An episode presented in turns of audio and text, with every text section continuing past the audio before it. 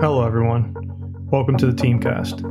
I'm Coleman Ruiz, Director of Performance at the Mission Critical Team Institute. And the Teamcast is a show where my colleagues, Dr. Preston Klein, Claire Murphy, Harry Moffat, and myself, along with our guest, discuss all things mission critical teams.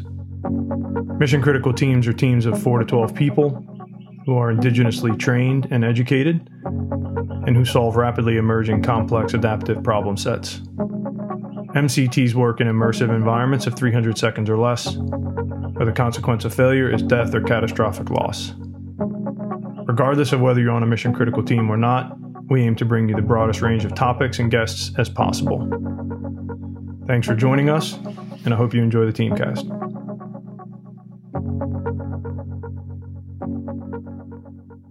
Hi, everybody. Welcome back to the Teamcast. I am Dr. Preston Klein, and today I am joined by Reid Wiseman.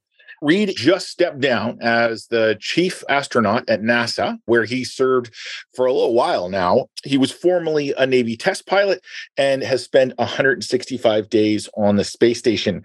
And as a Navy test pilot, as an astronaut, as people, as a person in charge of astronaut, Reid and I have spent a lot of time talking about sort of the development of humans, just this idea of look, you've got to get however qualified a person is and get them to transition to the next thing. One of the things that came up recently in a conversation is that we both recognize that no matter what you do, and we'll use the, the astronaut example, but no matter how well you're trained, and I'm, we're talking about years of training, that the moment that you move from the thing, the training, into the actual thing, whether it be training for combat, entering combat, training for surgery, entering surgery, the first few minutes, hours, days are always kind of a mess because even though you're trained and even though in your head you have this idea, I'm supposed to know what I'm supposed to be doing, it's always a bit chaotic. And when we think about that in our world, in the world of mission critical teams, this is actually a fairly critical issue that we've talked about in the past with both our beginner's mind concept and our day one project. And that is, if you think about firefighters, nurses, doctors, astronauts, special operations soldiers, whoever, that ability to get them from zero to 60 miles an hour or cruising altitude or whatever metaphor you want to use as quickly and as efficiently as possible is actually the difference between life and death in some circumstances. And so it is deserving of some thought and some conversation to explore. And so with that, let me just introduce you and say how grateful we are to have you here. Thank you very much, sir. Thanks, Preston. It's great to hear your voice, and uh, it's always good to be on a podcast with you. Nice. That's very kind of you. And so let's give everybody kind of a practical sense of this. So if you could take us back to you've launched on a rocket, or even you start wherever you want, but here's what I'm imagining. You've launched on a rocket, you've entered the International Space Station, you've trained for years to do this job. You get there and you probably have an expectation things are going to go a certain way and they don't. And you can use that example, you could use a Navy example, but it's something like that where you could just paint a picture for us of when your expectation and reality sort of intersected? I think we we have hundreds of examples of this. You and I both do, but the one that was most glaring to me was exactly what you said. I had trained for four years to arrive and be a productive crew member on the International Space Station. And then I actually arrived to the International Space Station. And I, to be quite frank, I was a clown. You don't know how to drink water. You don't know how to go to the bathroom. You don't know how to conduct science. You don't know how to live. What do you do with your clothes? Where's the emergency equipment? You know where it is, but you really don't know how to actually access it in this living, working environment up there. And it just struck me as it, it was just this intense feeling of four years of training and I'm completely useless right now. And I had to get on the step very quick. But I think in the in the mission critical teams world, we have probably far better examples of this. When you I was teaching my daughter to drive, you don't take them right to the highway and let them drive. You take them to a parking lot and let them cruise around. You know, you have these little baby steps but if you think of a SEAL team in combat the first time, or the first time I launched on a Russian rocket ship and the engines cut out, now I'm in Earth orbit and I have to function immediately. Yeah. And I'm weightless for the first time in my life. Like that period of 10 to 15 minutes, I was I was quite lost and you you rely on your procedures. But that was kind of what I, I would love to talk to you about today. Yeah, and let's let's even blow that up a little bit because to your point, we would all love a world in which, man, you you you look at the bike, you put training wheels on the bike, you grow you slowly, but there is a moment where you actually have to ride the bike. In our world, when a medical student or a nurse first enters the operating room, would we love it for them to have like a little time to get accustomed? Sure, we would. But that's not the way the world works. When the gunshot wound victim arrives, they arrive and it has to happen. No matter how well prepared you are as a police officer, the first time you pull a, a weapon, your training is useful, but there's a bunch of other things happening, right? And so you know, as we talk about this, and it's really a free form discussion, let's sort of think about where would you start? So now that you've been through it, now that you've been in charge of astronauts, and you could pick anything that you know that there's not going to be an opportunity where you get to do training wheels. There's going to be training in a classroom, in a shoot house, in a firehouse, wherever it is, right? The laboratory. And then all of a sudden, the next thing that's happening is no, it's for real. And if we blow it, think people are going to die. So now that you've you can look a little bit of this in the rearview mirror. Where do you think would be a good place to start? And then we'll just go back and forth. I think not being a SEAL, but at least being a, a military pilot, the thing for me that I, I've started to learn over 47 years of life is the fundamental that always keeps me at least seemingly safe in these environments is I know my emergency procedures and I know my machine that humans have created that I'm now charged with operating, whether it's a weapon or a fighter jet or the International Space Station. I have learned, at least through academics, every way that these things can fail and I can get hurt. And I've learned how they should work. And I think that is the foundation. And whenever my training starts to go way down into the weeds of all the details, I got to be honest, I sort of zone out there because I know that a year from now or two years from now, that is not the information that is going to be critical to me when I take that step into the actual operational world. Does that make sense? It makes total sense. So let me break that down even further because what we often talk about, say in shoot houses or in in in burn buildings with firefighters or other things, is we talk about the first 10 seconds. So if you can automate as much as possible, right, for your working load memory, your your situational awareness, and I'll come back to that in a second, to maximize that and your shared situational awareness with your team, right? What can you do to buy yourself momentum? And so we often talk about know your craft so automate all where your hands are going to go to reach for things. And then also maybe memorize or automate some of your first dance steps. If you're in the cockpit of a of a test plane i have no idea what i'm talking about. I imagine that when something happens you have your first three moves choreographed. Is that an accurate statement? I think that's a fair statement. Now now you're you're like the creative juices are flowing in my mind of like all these things I've done in my life where I have planned the first step. And I would say almost every time I've planned the first 20 steps, that was not really an effective use of my time. So it's those first like three or four steps. How are we going to operate exactly when we get to the aircraft carrier? Who is going first? Who is going second? What am I doing? And then from then, you're letting the entire world take over and all these nuances are starting to come together and you're you're just learning very rapidly uh, consuming every bit of information that you can and trying to continue the mission. I'm certain that the special operations community firefighters police officers i bet it's all very identical to that yeah, it's interesting. You, have touched on a bunch of things there that I'm going to come back to, but one of the things I want to start with is it's interesting because in my research and and you know decade plus of, of looking at this question, one of the key things in the selection of the personnel that are listening to this to to folks like yourself is this concept of rate of learning. And the reason this really matters, and the reason because it comes up in the following way, you'll appreciate this, Reid, is that let's say that you want to be a Green Beret, a Ranger, a FBI hostage rescue person, right? Whatever. And you're in the pipeline, you're in the training pipeline, and you've got all the heart in the world, you got all the passion in the world, people like you, you're doing well, but you're not keeping up with the pack. Whatever's going on neurologically, you're not able to take the information and turn it into behavior change. You're not able to implement the lessons on a day by day by day. So you're falling behind.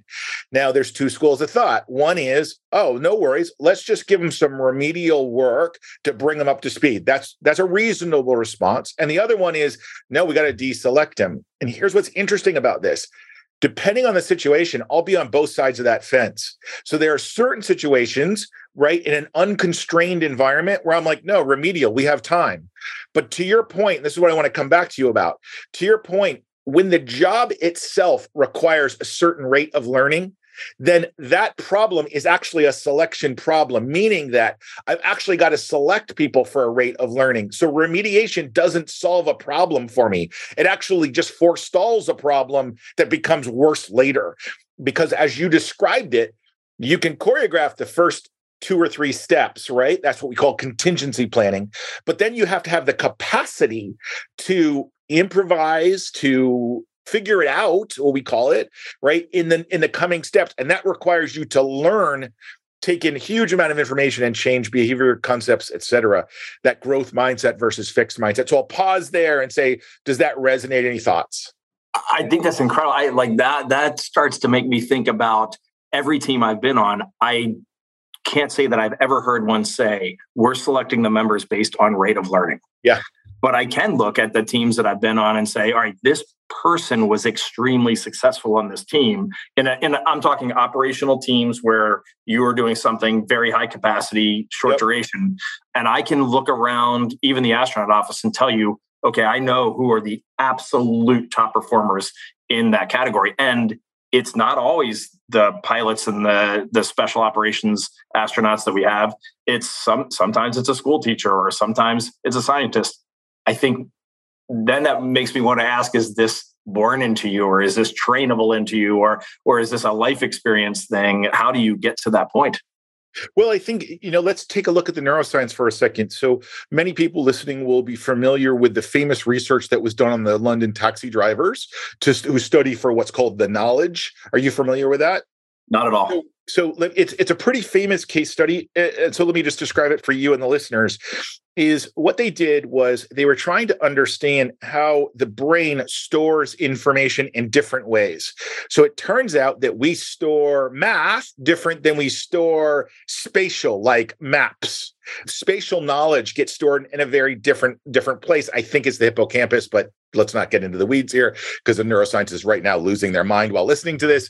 But but the research is basically that what happened was that they did a study. They took these these taxi drivers. Now the taxi drivers in London, I think this is still true, have to study for a test called the knowledge. And it's been going on for a zillion years. And this test takes something like 2 years to study for. And what what's required is that you have to memorize the map of London to the degree that you know what direction streets are going. You have to know where banks are, where the hospital are, where police station is, where post office box are. You have to memorize the map of London down to some pretty excruciating detail. It turns out that they did fMRIs, they studied the brain, the density, the neural density of the brain. And it turns out that the brain actually changed in structure from the start of that to the end of that. So so what ends up happening is is and this Reid this becomes really important because there's a debate right now in the military and other places is whether or not we should still be teaching map and compass for example. Because people are like we're on GPS we're on other things. It turns out though that that ability to read a map to navigate a map you have to actually build the neural density ahead of time. You can't actually just get it like that. That's a thing where your brain actually has to build that. So that is me saying to you that it is both nature and nurture because I can build my capacity to become a jazz dancer, Reid, and, and I could do it. But if you've ever seen me, no one wants to see that. And I'm never going to be great at it. So it's it's one of those things like you know what I mean. Like everybody has the capacity to do something to a degree, but there are limits. My limits as an opera singer, ballet star, couple of things. That goal is probably I need to let that one go, right? And that's sometimes what we need to do with folks what I love about talking to you, and it happens every time I talk to you, whether it's at a lunch or a, or a selection, is I learn, Preston. It's amazing how how gifted you are in the ability to instruct, and the ways that you think about the human being is impressive to me. That was a great soliloquy you just had. Thank you very much. But and, and I appreciate that. That's very kind. It, but but I think you know what you were just sort of describing was a really hard thing in selection, which is look, we've got Sally or Joe. They're at the 70% mark, and we need them at the 85% mark, and we're running out of time. Right. And this is where things are hard. It's easy to know the people we don't like. They're like a spotlight flashing light. They just need to move on. Just that's part of the job is to say no, no, thank you. You'll be successful somewhere else. There's the folks that you know we're going to make. We're going to come back to that because they have their own little special thing But it's really what breaks my heart 100% of the time are the 70% folks because they're just on the bubble and I'm always a person because I've always been on the bubble and everything I've done, right? Like some by the grace of God, somebody kindly lets me in the back door and I get to keep going. So I'm I've always got a, a sort of a soft spot for that. But I've also been burnt a lot of times when I try to have a project where, oh, just give them to me, I'll fix them. I don't. I, I've been 100% unsuccessful. That there's a reality to this work where it's not just about passion and heart or even talent. There's a there's a whole bunch of things that have to come in play, and you willing it to happen won't won't get you there. So just I'm doing more talking than I should be doing, but I really want to hear your thoughts on this. Like I definitely resonate with everything you're saying. From my from my personal, the, the thing that keeps coming back to me on this particular topic is when you're flying a fighter jet in the military, if you want to get better at landing, you hit a level and you're like, okay, I can land on the aircraft carrier. But if you want to get better, sometimes you have to go do something different and harder. Yeah. And then you come back to landing, you're like, oh, now I get it. So I'll go out and do 20 minutes of dogfighting. I'll get my behind handed to me by a really good pilot. And then I come back and all of a sudden I'm just better at landing. And I'm thinking about the way your brain is reworking and thinking about problems differently. And I tell my kids, like, you probably will never use differential equations in your life, but changing the way you see problems based on that knowledge you're getting towards the end of your high school that is something that will be useful to you. And so you've really opened my mind to a whole bunch of things that i really want to think about. And and it is those challenging things that we put ourselves into will make us better at all of the other things. So someone who's having difficulty mastering the robotic arm on the international space station giving them 100 more sessions on the robotic arm might not be the answer to making them successful at that that's right. It's so interesting too because there's this you know, once again, an area I know nothing about, which is sports and specifically boxing. Someone once explained to me that there's a certain group of boxers who will become really good in their region, but they will never box outside of their region because they know that they would lose number one status. And to be frank, one of the greater gifts of my life is to work at a place like the Wharton School, where I was never the smartest person in the room. And uh, because everybody in the room could win a Nobel. And so I was always understanding like someone's going to have to like shift down to explain it to Preston in like simple terms. But why I'm bringing this up is because what I see, for example, in the military and other big organizations, is you'll find people who achieve power but avoid rooms where they're not the smartest person in the room or don't have the most authority. And I think, you know, for people that were listening to this, my advice would be if you're still looking to become better at what you do, you've got to be around people that are better than you. That is awesome.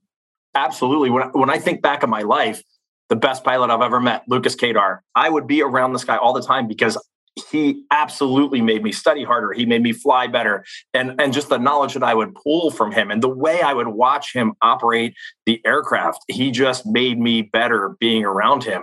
When I got to the International Space Station, Dr. Steve Swanson, who's a computer science PhD, just looking at the way he would move around and the way he managed emergency procedures and all of his I call it gear, uh, like his clothes and just the way he ate. It just I was just watching him and learning and learning and learning. And so th- that's incredibly true. And that then that kind of lends towards mentorship and mentees and and how do you advance in these sorts of areas and just how important there there's so much stuff that's more important than than the training. There's like the whole human package is just critical to educate. Yeah, I I'll never forget. I had a professor at, at uh, Rutgers, my undergraduate, and he was actually my faculty advisor, and he made my life miserable because he never allowed me to just. He was just always expecting me to be much more than I thought I was. So one day I was trying to impress him, and I was reading for the first time an adult book. I was reading Les Miserables, which by Victor Hugo, pretty thick book, but I loved it. I was really enjoying the book, and I was excited. So I made a big deal to go in his office and like read in the waiting room and make sure that he saw me reading it because I wanted to impress him. And he literally walks up to me and he and he takes his pen and he pushes the book back so he can see the cover. And he's like, he raises his eyes like nice, and then pushes the but so he can see the text. He goes, "Oh, you're reading it in English? Yeah, it's better, better than the original French." And I was like, "Come on." And but what it did, right, is that he kept sort of demonstrating to me that like my worldview about excellence was much too narrow. You know what I mean? He kept like widening my brain, like, you are thinking too small. You should be thinking about reading this in French. And I was like, yeah, but then I have to learn French. He's like, yeah, come on, let's go. So I'm going to keep bringing us back to this first, let's call it 20 seconds, right? Because this is sort of what I want to talk about a little bit. Because as the premise, once again, to remind our audience, really what we're talking about is and and, and I've, I've talked about this before but it's the moment where the resident picks up the scalpel for the first time to operate on the kid right the moment that the police officer the first time ever draws their weapon all of us in society depend on their ability for everything to come together in that moment, right? And if they don't, well, we read the news, we know what happens when it doesn't work out. And so I think between us and between the people in the mission critical team community, if we could get better at the first 10 seconds, the implications are, are extraordinary, right? So just to review what we've talked about is so far we've talked about this idea of automation of behavior, automation of knowledge, which is to say, know the equipment so that you know where everything is and why it works. Know your own where your own stuff is. So if your hand has to reach for a tool you already know where it is you already have comfort doing that right? And and then i'm going to now introduce this concept of situational awareness. Most people know this but just as a reminder this research was originally made famous by Mica Endsley and situational awareness a lot of people don't know is actually comes in four degrees. Level one is awareness of self. Level two is awareness of context. Level Three is the ability to anticipate future events. And then the other level is zero, which is task saturation.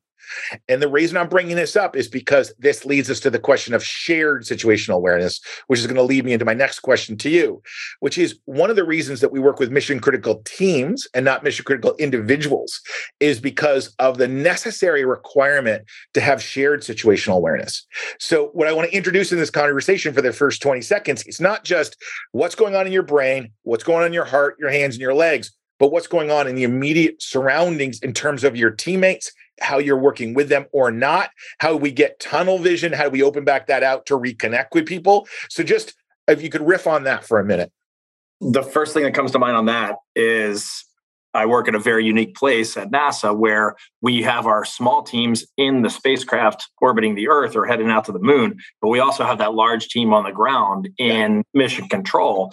I know you're very familiar with our operations there, but one of the neatest things about being an operator at NASA is that you have to not only keep your very small team in the spacecraft aligned, you have to keep the entire mission control team on the ground aligned. Yeah. And being a pilot my whole life where all I'm truly thinking about is me, my aircraft, me, my aircraft.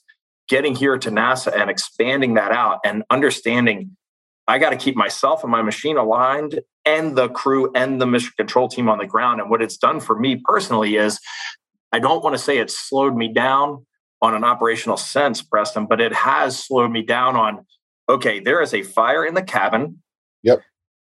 We are in procedure 2.301, step three, and we are closing this valve. Yeah. And in maybe that took me two more seconds than reaching up and closing the valve. Yeah. But in that one moment, the whole team is aligned. And if my co pilot in the spacecraft is like, wait, that's not the right valve, yeah. they now have a chance to save our lives right there instead of me just reaching up and closing the valve. So for me, that has been very eye opening here, where it is a truly shared responsibility but because it is, it makes all of us much better operators, much safer because you have a chance to say, that's not right. We can go a different direction. I don't know if that resonates with you, but that was the first thing that came to my mind there. Yeah, so uh, I appreciate that example actually because as you know we've had Chris Cassidy and Drew Morgan on the show and we've talked about and I always forget his name I'm so sorry the Italian astronaut who had his helmet start to fill with water. Luca Parmitano. I just saw him before I came up here and got on this uh, call with you. Someday I have to actually meet Luca because I talk about him all the time and I've never actually met him. But what's interesting about this, and I've often talked to Holly Ridings and yourself and, and Chris and Drew and others about, is this idea of temporal constraints, which is to say that certain systems are built with the assumption that we have time and that time and complexity will work in a kind of synchrony and it will be okay. There are certain situations, much like this one, unanticipated one, ambiguous ones, where you have both urgency and criticality and ambiguity. where you've got to, as a leader in that first 10 seconds of the crisis, right? You've got to balance exactly what you're talking about, which is the shared situational awareness of everyone involved and the bottom line, which is everybody has to keep breathing. right. And there's always that balance, right? And I'm sure as a test pilot, there were moments where you could communicate and there was moments where no i need to allow my body to do what i know it's supposed to do is that a fair summation 100% fair in the aviation community we always say aviate navigate communicate so you know you absolutely must be flying the aircraft safely before you can navigate the aircraft and then you must be navigating the aircraft safely before you can communicate to external sources. It's just a, a quick way that pilots break down like okay this is the priority right now. I have yeah. to keep the airplane flying. Once the airplane is safely flying now i can worry about where my airplane is and where i'm going and then i can communicate out to the rest of the world. And so i do think that's a very quick iterative process there's a fire over there. I'm safe. Let's start communicating and figuring out what we're going to do. So I think as a human, you do that. Right. Vice, I'm on fire. right. Now I have to, right. now my crewmate has to put the fire out yeah. that is on me. Yes. Right. So but that's sort of the point, right? There's a fire over there is handled differently than I am on fire nothing I'm about to say is is critical. It's just the uh, language I use to describe this one of the things I so admire about Mission Control, and as you know, I'm a huge fan of that organization and, and that group, is because of, of the sheer complexity that they manage so efficiently. It is mind blowing to me the number of moving parts and humans involved in that and how they're able to just keep the train on the track so regularly. But what that requires in what's classically called a high reliability organization is tightly coupled systems and so if you look at that, and if you look at the ability that the machine must keep moving the way it's moving, and if it's not, we have to fix the stop and fix the machine. And I'm going to contrast that, and technically that would be considered a conventional mindset, which is to say we're going to be heavily loaded on systems. I don't mean conventional in a bad way. I mean that in a they're focused on predictability and the opposite is test pilot navy seal you know whatever special operations because in that world contingency planning is great and is very helpful for training, but they actually have to build a lot of capacity in which to respond to whatever shows up that no one could have predicted because they're dealing with such unordered problem set that there's just a lot of improv. And so why I'm bringing all this up to you is because your job, as you described it earlier, is not only are you creating shared situational awareness, but you're creating shared situational awareness between people who have a mindset built around let's maintain the stability of the systems and people who have a mindset let's let's just react to whatever emergent event happens in the most efficient and effective way. And those don't always align, right? Because of urgency and criticality. And so, as you navigate those two worlds, once again, a huge value in both they're just different necessarily. How do you think about navigating and communicating between those worlds? I think that's absolutely right. And oftentimes, when there's this huge emergency in, in, my life that I have seen, is there is one phrase that is uttered by one person that brings everything instantaneously together. And I'm thinking of the commercial airliner that went down in the Hudson. Yeah. And there was one statement said over the radio that just aligned everybody, which is, We're going in the Hudson. Yep. And once that was said, every single person turned focus. The air traffic controllers did, the co-pilot did, the flight attendants did. It's like, okay.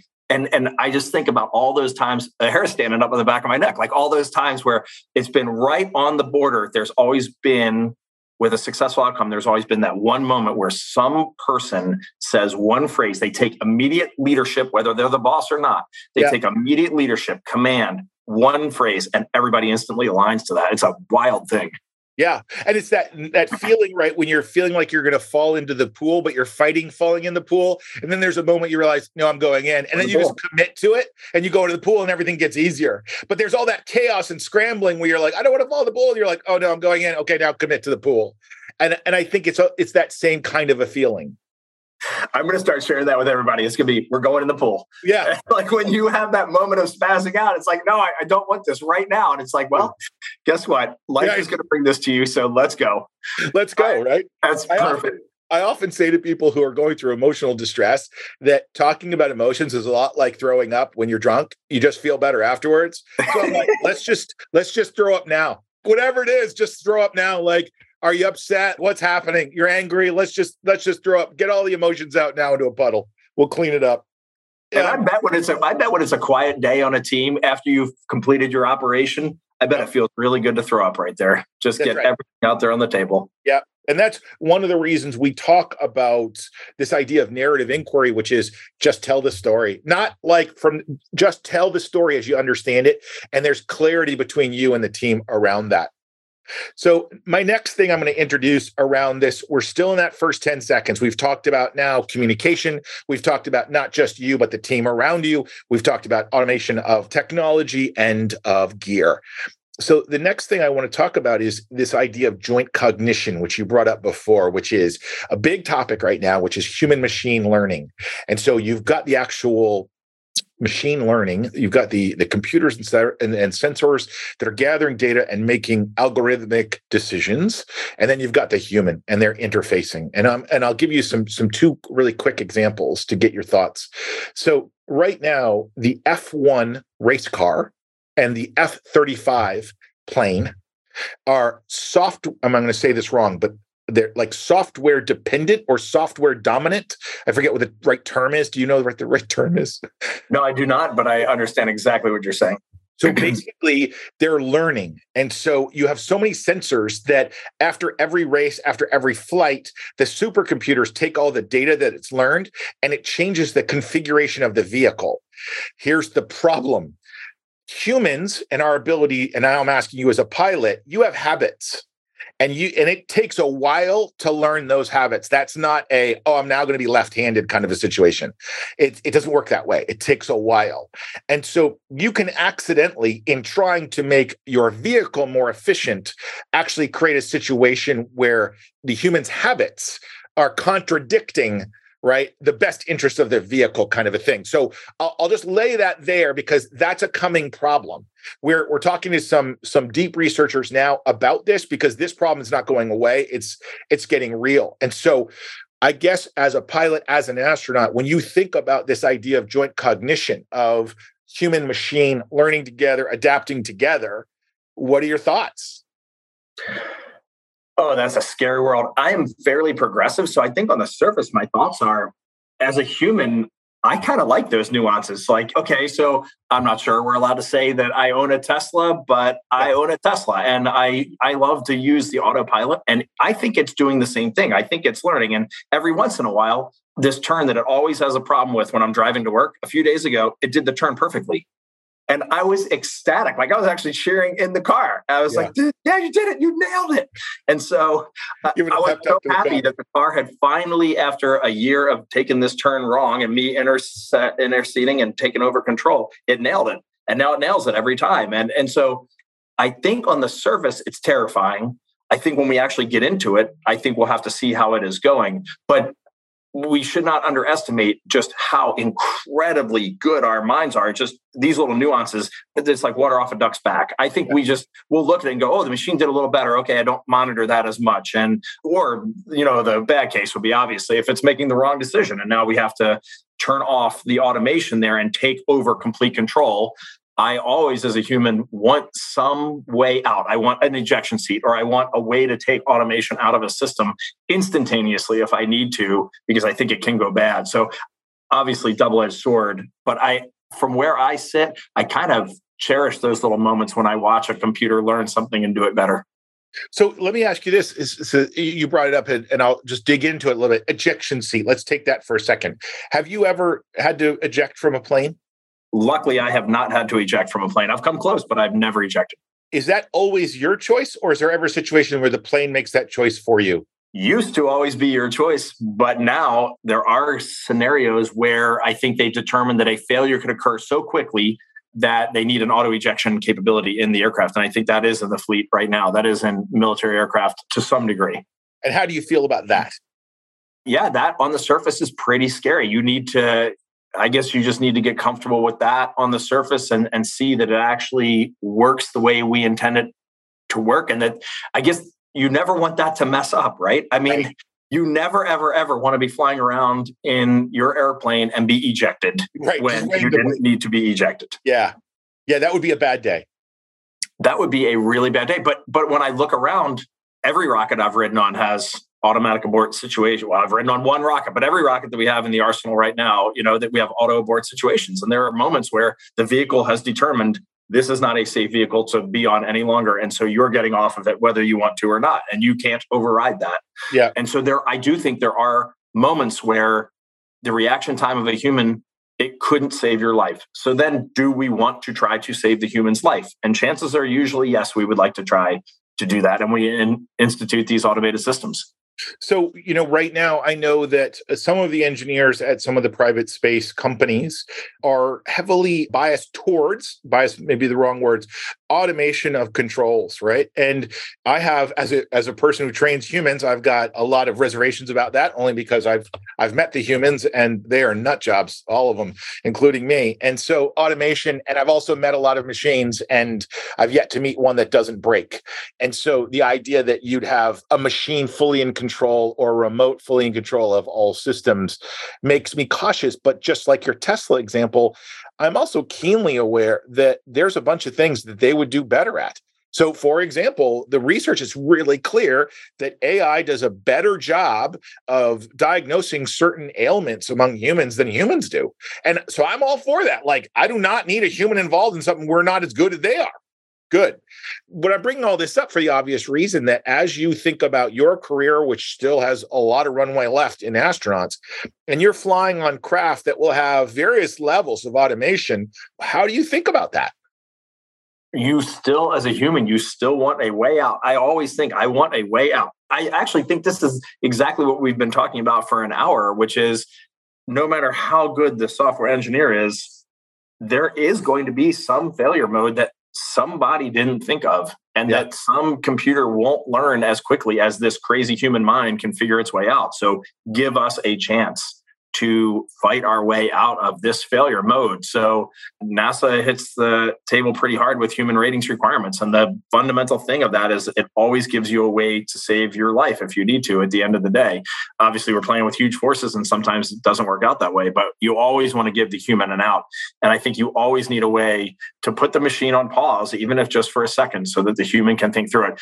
I mean, I probably think we get through that in the next 50, 100 years, maybe 10 years. Yeah. Technology's moving fast. But why would we ever want to take the human completely out of the loop? I guess you would want to if you're on a subway, or you'd want to if you're just running through your day to day life or cooking a meal, sure. But when you're doing those life or death moment situations, I think you'd always want the human to have some vote in what's going on. So we've been talking about this idea of the first 10 seconds and, and, and all the things we need to consider when preparing someone for that moment or preparing ourselves for that moment. And I've been on the record a number of times saying that I'm a strong believer that NASA should create an academy of astronauts and academy of flight directors, that we actually need some structured ways to actually grow these individuals in a meaningful way based on all the things that we've learned because of the rise in private space and a whole bunch of other reasons. It just really makes sense having said that, if you were hypothetically to design such a program, right, to design such a program for astronauts who are going to be working in both very sequenced checklist kind of environments, but also some like, I just don't know what's on the other side of this door moments. What are some of the things that you'd want to make sure was in that curriculum? You know, and, and you can answer that in any way you want it's very hard to not be influenced by the environment that I live in. So let's just look at a few things that we do right now as astronauts. So we spend a lot of time in simulators going through procedural step, procedural step, procedural step, learning the systems, learning the machines. So I do think that our brains are very structured in that step by step methodical approach. So that has to be an element of it. Give somebody a complicated piece of furniture and have them build it and just make sure they're they're keen on following those steps. I also think you need to thrive in a team size that you need to thrive in. So, generally, that's going to be a fairly small team, but you have to be able to live in isolation with other people. Like, you just all have to understand harmony and how to communicate. And, you know, something that you're doing, Preston, that you're not trying to annoy me with might annoy me. Like clicking your ballpoint pen a hundred times every day after six months that could drive somebody truly crazy. So you have yeah. to understand how to communicate in those small team environments. And then uh, I don't want to use a CrossFit phrase, but get comfortable being uncomfortable. I think that's really the last element. So learning a foreign language, going out and flying an airplane, going and you know jumping out of an airplane or living underwater or rock climbing you know put yourself in a position where one of the most formative lessons i ever learned as an astronaut was standing in front of a team getting ready to climb this cliff and i couldn't do it i was like no i can't do that i do not have the capacity i know what is up there we want but we do not need that objective is not required for our mission success and so let we are going to turn around and we're going to find a different path it, it was hugely developmental for me because it was the first time I'd ever said no to anything in my life. But it was, I got myself to a point where I was physically at my limit. I could not possibly move on and we had to turn around. I think that was very formative for me. Yeah, and there's a couple of different things there, right? Because this concept of the beginner's mind, you you said get comfortable being uncomfortable, learning something new. I think that the beginner's mind is a habit, it's a muscle, and we have to exercise it all the time. So my wife and I, people know about us every year we choose something to suck at right? And and something new. And so for the last couple years it's been sailing and we're still sucking at it but it's we're having a lot of fun sort of learning about how to be better at it. But it means you're going to make a lot of mistakes. You're going to have moments like oh my god i'm an idiot. But there's something about that muscle which allows you to do some things other people who are just confident and who's succeeding all the time can't do. Is that would you agree with that or or? I, there was a, a word you said in there, oh my God, we suck. I think being humble and understanding that it's okay to not be good for a few minutes is yeah. really important. Yeah. But to just be able to say, hey, I just really sucked at that. And I will see people that I think the the operators that I have the most personal difficulty working with are somebody who clearly messed something up and then said that that was a correct that yeah i did that great i, I don't need to do that better oh boy Th- those are the people that scare me the most. But the people that, that even if they nailed something and they're like oh i could i could have done that better. Here are the things i did wrong. Those operators i have found are the people that i just absolutely cling to. Those people who can say i suck. I was humbled by that. Even though i did it okay and we got the job done I could have done these 15 things better next time. And and I'm always looking to learn. So th- that was a great little moment right there. Yeah, and I think there's a couple of things you talk about, right? Paul Petzoldt, who went on to found National Outdoor Leadership School and the Wilderness Education Association and other things. Paul had this expression about, uh, or this concept called expedition behavior that many, many people know that you've referenced just now. And this idea that after the person who, who, hitting their ballpoint pen or brushing their teeth the wrong way for a long periods of time will get to you. Part of that is realizing you might be the person. You might be the person right doing your pen. And if you don't have understanding that at any given time you're part of the problem, right? Then you are part of the problem. And so to your point about humility, it's the recognition that that if there is to be bad or good, you're a contributor to both in a small team environment, I think you could even go further and you could say, all the time, I'm annoying somebody else. Yeah, that's right. You know, it's it's not getting to a level where it's a problem. And so just having that expeditionary behavior, I didn't know if we would get to National Outdoor Leadership School here. You know, I'm a huge fan. I've learned yeah. a ton from them, but I've learned a ton because they take you out and put you in an environment where you're not comfortable and where yeah. you have to admit failure and you have to think things differently. It's a great moment. And just understanding that at all points in time, I have the capacity to annoy somebody else on a small team and understand that and be able to adapt is very critical. But I, I, think one of the things that I want to say for my military friends, and this is something gets lost on them, because when I talk about wilderness expeditions, they're like, "Yep, I got it. We do this all the time." And I was like, "Actually, you don't." And, and I'll describe it this way: so we're in Antarctica with a group of MBAs. Comes up to me this this huge eight foot tall military triathlete type, and he comes up to me and he goes, "Preston, I'll be honest with you, I just don't feel like I'm getting my money's worth." And I was like, "Oh, really? Say more." And he was like, "It's just not that challenging." And I was like, "You mean you're not being physically challenged?" And he's like, "Yeah." And I was like, "Can I ask you a question?" He's like, "Yeah." I was like, "Where's your team?" He's like, "What?" I was like, "Where's your team?" This is a team based learning environment. You don't have people with you so like literally the reason you're here right is to lead you're a team and you're failing at it because there's your team is nowhere to be found. And this person literally their eyes went wide and go oh got it. It hadn't occurred to them because their whole world had been personal challenge, physical suffering, and they thought that was the point. No, the point is there is a small Asian woman who's annoying the crap out of you that you want to avoid. And so you came to complain to me rather than trying to figure out how to partner with her because she's five times smarter than you are. that is totally awesome. I just told the new astronaut class that we that we hired in 2021. I said, if you find yourself in first place, you need to look over your right and left shoulder because you might have left a trail of destruction behind you. Yeah. First place, it means something for many people in their life. But in that small team, if you're coming in first, there there's something you're leaving behind. And it's critical to turn behind you and, and help those others. God, it's so important, right? That that concept of what are your goals and what are your biases? Because sometimes I know folks that have done that and they just haven't been paying attention. They've been sort of they lock into their what will get me through this exercise. They think they're in an old exercise rather than in this one, and they sabotage themselves not intentionally, but based on old habits. Oh, so good. That's so true and, and I think society as a whole is is just changing, and uh, you know the inclusivity of just everything now is critical. And I think I I see it in in NASA. I see it with my friends who are still in the military. We truly are out for one another now. I yeah. think way more than 20 years ago when I first joined the military, which was how can I possibly make myself the most successful human being here? Now it absolutely has shifted to the team success is where we place our value. It's a great shift.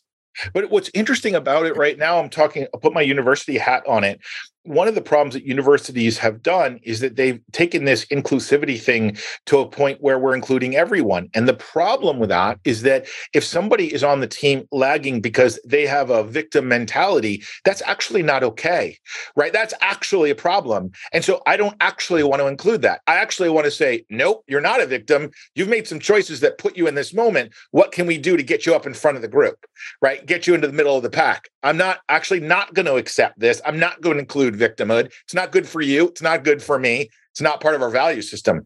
And being explicit about that with everyone and allowing them to decide is it really, really important? That is awesome. And you said a phrase in there that I love. How can we help you? Right. What what do you need to do? What do we need to do to help you? There's a lot of good a lot of good learning going on around that right now. I, I definitely agree with you. I mean, you, not everybody's going to win, not everybody's going to succeed, and there are limits, and and you need to be able to cut people who don't have the character that is required to do some of the things that these small teams are doing. Agreed. You know, and going back to something you said just a minute ago about, you know, I've got some friends you know that have talked to me about the fact that one of the things that almost destroyed their career was this idea of perfection, right? And so this idea that that first 10 minutes, man, I'm going to crush this. And then they make a series of very reasonable errors and not huge errors, just like they drop a pencil or whatever, right? Or they stutter step. And all of a sudden in their head, they're like, oh, I'm just a train wreck. I've embarrassed myself. I've let down my team. And it's crushing. And so when you think about that, because let's just talk about ego and emotion for a second, we'll go back to that space station example you gave not only is this happening in your head, but you are aware people are watching. And so talk a little bit about that pressure. The the thing that I did in my life with the highest internal pressure was my first spacewalk, where I was out with another. Uh, it was my first one, so I was a rookie spacewalker, and I was out with a German volcanologist, Alex Gerst, and he was a rookie as well. And I put a tremendous amount of stress on myself and on Alex that we had to get this done and we had to do it correctly but I am far from a perfectionist. So if I mess something up, I have no problem fessing up there.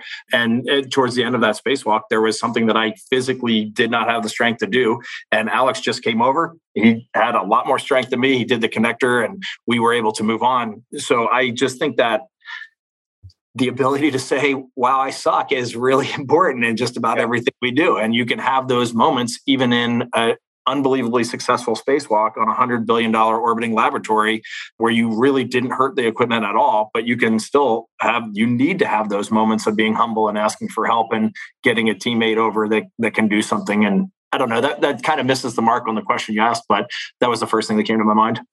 No, I think it's really fair. I just think that as you mature you know as you're younger you're just trying to learn the dance steps right? You're just you just want to be better at your job. That's all you're thinking about. And and you've got a whole team around you but as you start to step up into the role that you're talking about which is no longer trainee or assistant but now you're the lead and there's a pivot that has to happen or you will destroy yourself. You will literally destroy yourself. You have to gain a certain amount of tolerance for the fact that you're going to be 95%. You're just not going to get to 100 because you've never seen it before.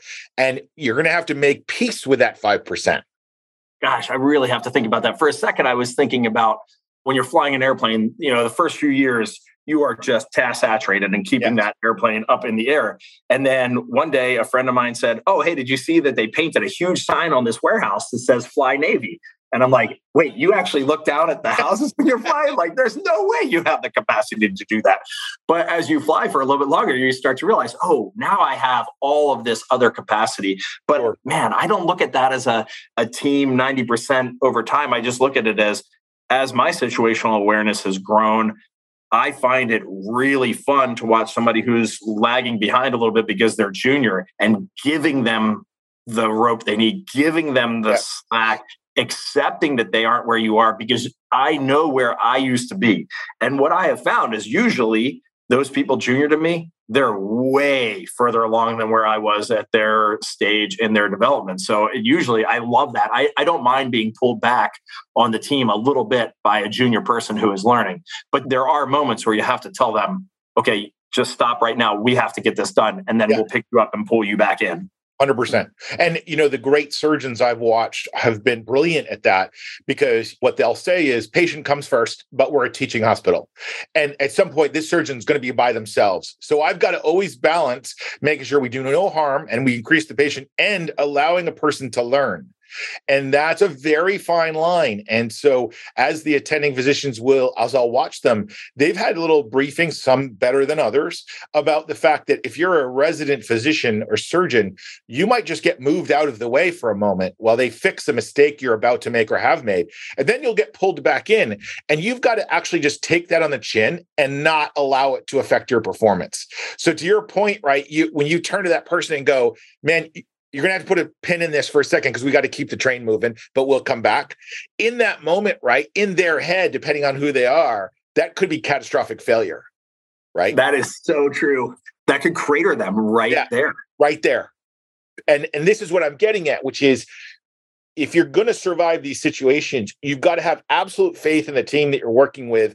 So if I'm I'm your understudy and you say, "Hey, Press, you got a pin in that. We got to go to this next thing," I've got to just 100% believe that Reid has not lost confidence in me, and that we're just going to go to the next thing. Right? I can't in my head be like, "Oh, eh, this is it. This is the end of Reid. Will never allow me to get near this thing again." I, I love that side, but I also have to say to the person saying, "Put a pin in it." You also need to know when that moment is because I'm a bit over controlling. So that's something I've been working on. And I think my instinct is to say, put a pin in it too soon. And I learned a lot when my 16 year old started driving. And I would drive with her. And before she drove by herself, I would drive with her. And I was a little bit worried of how is this going to go. But man, the first time I let her go out and drive on her own, go to the grocery store and come back, I saw a totally different human walk through the house confident. I got the job done. And after a few days, just a few days of her driving by herself, her ability was just an order of magnitude improved because I wasn't there nagging her anymore. Right. It's also expectation management, right? So I think you might have heard me tell this story before, but when I was a wilderness guide, we once we were biking down with road bikes down all of New Jersey, down the Delaware, down just the coast of New Jersey, and we end up staying overnight at a at a youth residential center, which is in which is enclosed facilities, right? And there happened to be a riot going on when we arrived, right? And so kids are throwing furniture out the second floor window. My kids are camping in the woods. They're losing their minds. I'm losing my mind mind. And the head of this facility comes walking up with two cups of coffee and a smile on his face. And I'm like, oh, they've broken this guy mentally, right? Like he's coming to poison me and bury the bodies. That's what's going on right now. So he walks up to me and he hands me the coffee. He's like, how's everything? And I'm behind him, like it is, it looks like the worst parts of some movies. And I go, are you kidding? He was like, no, I'm not kidding. How are you? And I'm like, dude, I think we're in the middle of a riot. He's like, oh, no, it's a Thursday. I was like, but aren't you frustrated? He was like, no, Preston, you were hired to work with juvenile delinquents. They're not juvenile delinquents because they got along with everyone. Don't get frustrated because they do the thing you were told they did. That is, is awesome. Right. And he was like, that's why we have chain link fence. We actually know this. Why are you getting frustrated? This isn't the problem with the kids right now. It's a problem for you. And it was like this moment where I was like, oh, there's a, some truth to that. we, we were talking about this like 30 minutes ago. That's where you just you're surrounded by a guy, and all of a sudden he changed your whole perspective, right? That's and, right. And he he gave you a lesson that you now carry with your entire life. And you need those people around, those people that can just consume all that. They've been there, right? That guy's been there. He's consumed it. He's seen it at a different level. And now now you're the new guy coming in and he's like, Preston, I don't understand. This is just a normal day. Yeah. So as we start to land the plane on this team cast, right? As we start to bring this to a close, and it's been amazing this conversation.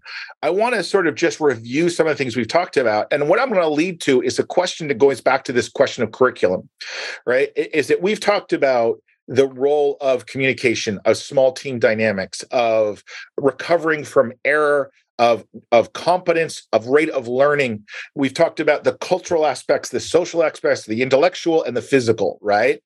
And so when you put all that together for a small team dynamic to go over in, any scenario where you're going to an unordered problem set in an ambiguous environment with high criticality and high urgency and you're not going to get a runway you're gonna you're gonna jump out of the plane. You're immediately fleet free falling, right? So you better figure it out, right? Or you're you're launching into space, and there is no pause button. And you've got six months or a year to train some humans to do this. And I was going to design a new system on Monday to develop to train a brand new astronaut selection process. What are the sort of top three things you'd want to make sure, like you just can't not do these three things? Oh, wow. The first thing hearing your preamble to that that comes into my mind is you must be in a small team outside in nature because that is the only thing that has no predictability in my mind. You, you just do not know what is an insect bite can kill you. You can eat the wrong thing. A thunderstorm can come in and and hurt you that way. Like there is an unpredictability in nature that i thrive in that environment. I think aviation has a lot of that. So i would need that unpredictability of being outdoors doing something where there's not six humans determining how to hurt you there's nature which now we really have to solve problems so i would want to be in a totally foreign environment trying to solve problems in nature. That for me would be absolutely critical. And what would come in with that is you would learn your team. Yeah. You would learn the strengths and weaknesses of each member of your team right there. Then the other thing that I would want to do is I would want whatever op we're going to go do, I would want to work with that same team and rehearse that operation a couple of dozen times with some failures thrown into it so that I can start to see okay, who is going to take situational leadership? Who is the team leader? How are my follower skills? How is the follower skills of my team? And then where are our disciplines and where are our discipline breakdowns? I probably need to think about this a lot more but on the surface preston if i had kind of those two elements i think our team would just understand each other. And you know what we'd also have? We'd also have some funny stories that's right. that we could just come back and fall back on and break the ice when we're in the in the thick of it. But i think those are the things that that kind of initial choreography would would set the right tone yeah, we talk a lot in, in mission critical teams about a shared narrative, right? A building a shared positive narrative among the team. This is increasingly complicated with the emergence of what we call tactical swarms, which is there's a real privilege to work together as a team that you, you get to know each other, but suddenly a new astronaut shows up that you got to work with. And I know this is something that happens to you. And so the question is, let talk me through that. All these same situation all these same variables are in play. Now there's a brand new actor that none of you have worked together and maybe they have an abrasive personality. I'm making that part up. But maybe there's something about them you just not weren't ready for. What do you do there? I think you you really have to rely on your expeditionary behavior skills, and we do see this all the time. You could take, I mean, I don't want to put names into it, but I could take somebody who I truly think is one of the finest astronauts I have ever met, and you take six other astronauts who are exceptional and you put them on a small team for six months and then have that one person pop into that team and it changes everything about that team. That's right. So I, have been putting a huge emphasis. Well, I'm not the chief astronaut anymore, but when I was, I was putting a huge emphasis on these. We have these four person, really gelled teams launching on SpaceX vehicles.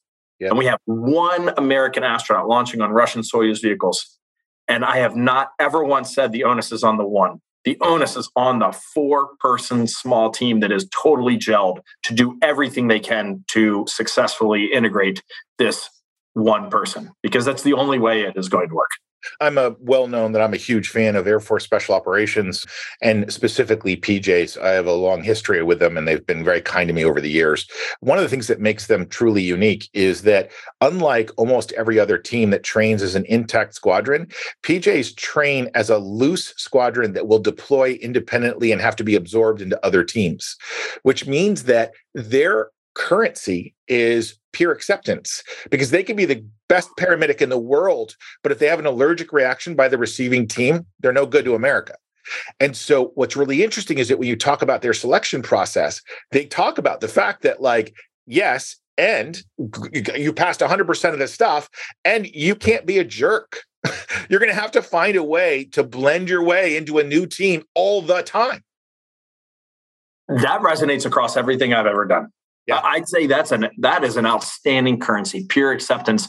As long as you maintain your integrity and you're good at what you do, peer acceptance is critical on every team. I mean, yeah. every time I've done something, I've gone from Navy squadron to Navy squadron. And when you get to a new squadron, you could say the culture is critical, and the culture is critical, but that acceptance into that new organization and understanding that you have to bend to them while they're integrating you and bending to you that that is just amazing. I would love to think about that more. Yeah. One thing about nature obviously i have a huge bias towards nature. And one of the things i'll never forget is after four years of leading expeditions and long ones on up and down the East Coast and different parts of the country, you have to remember as a modern wilderness guide, Knowles or whatever, you're bringing really high tech gear with you. You've got good shoes, backpack, sleep bag, tent, all this stuff, right? And I've been doing about three years. And I went up to the Adirondacks because there was this famous guy that was going to help me carve uh, a canoe paddle. I still have it. It's amazing. And uh, we got to talking about this. And I was telling them because I, like every young person who had done something to high competency, I was very proud of myself. And I was like, yeah, I've been living in the backwoods. And he was like, well, not really.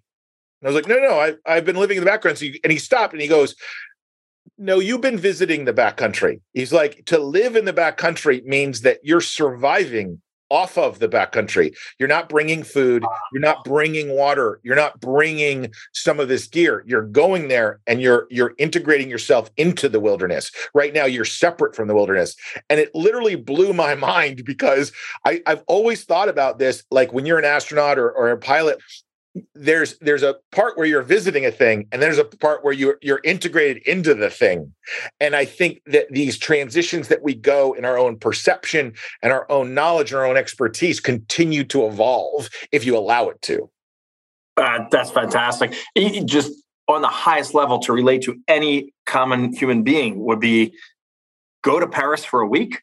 Yeah. Go to Paris for three years and get a job in Paris and work in that environment. And there are two totally different. That's right. That's exactly right.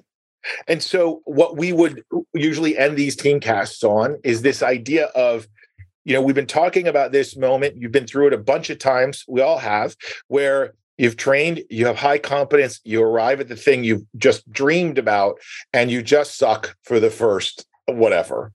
And so, as that person on Monday is going to leave training and enter the thing, and we all know, oh, this is going to be a bit of a yard sale for a little while, right? What advice would you give them? I think it is just laugh at yourself. I, I think if you're if, if, you're in a special warrior situation, it's a little different, right? You got life or death right there. But the first time you go do something is you got to go in with the mindset of I'm going to start learning the moment this begins. Yeah. So the moment that I hit play on this, that is the moment that I'm going to start learning. And I think if you go in with that mindset, you're open to failure. You've got all the things that you've learned over the last years or months or days, and you are just totally ready to be humble, take whatever comes at you and do the best you can because you're going to learn every second of that evolution because you you cannot control the variables at that point. I think it's so that's so brilliant. I think it's a great way to end it, right? Because this idea is that instead of graduating college and thinking, "Oh, I'm going into the world, I'm supposed to know what I'm doing," rather graduate college and go, "Okay, now the learning really begins." And I think that's a great message of anybody who's been in a training and education. So, Reid, I can't thank you enough for taking the time. I know you're incredibly busy. I got my fingers crossed that you'll be one of the people heading to the moon. I think that's still in uh, in the situation, and I just want to thank you for being here. It's it's always a treat, and I can't wait to get you back to Houston for our next operation here, Preston. Thanks for your time. Thank you, sir. Thank you again for listening to our teamcast. For more information about the Mission Critical Team Institute, please go to www.missioncti.com or follow us on LinkedIn or Instagram. If you are a Mission Critical team that wants more information on our courses, please reach out to our Director of Operations, Janese Jackson, at janese at missioncti.com. That's J A N E S E at missioncti.com. And once again, thank you, Janese, and thank you to Shelby Rowe Productions for helping us produce the Teamcast. Have a great day.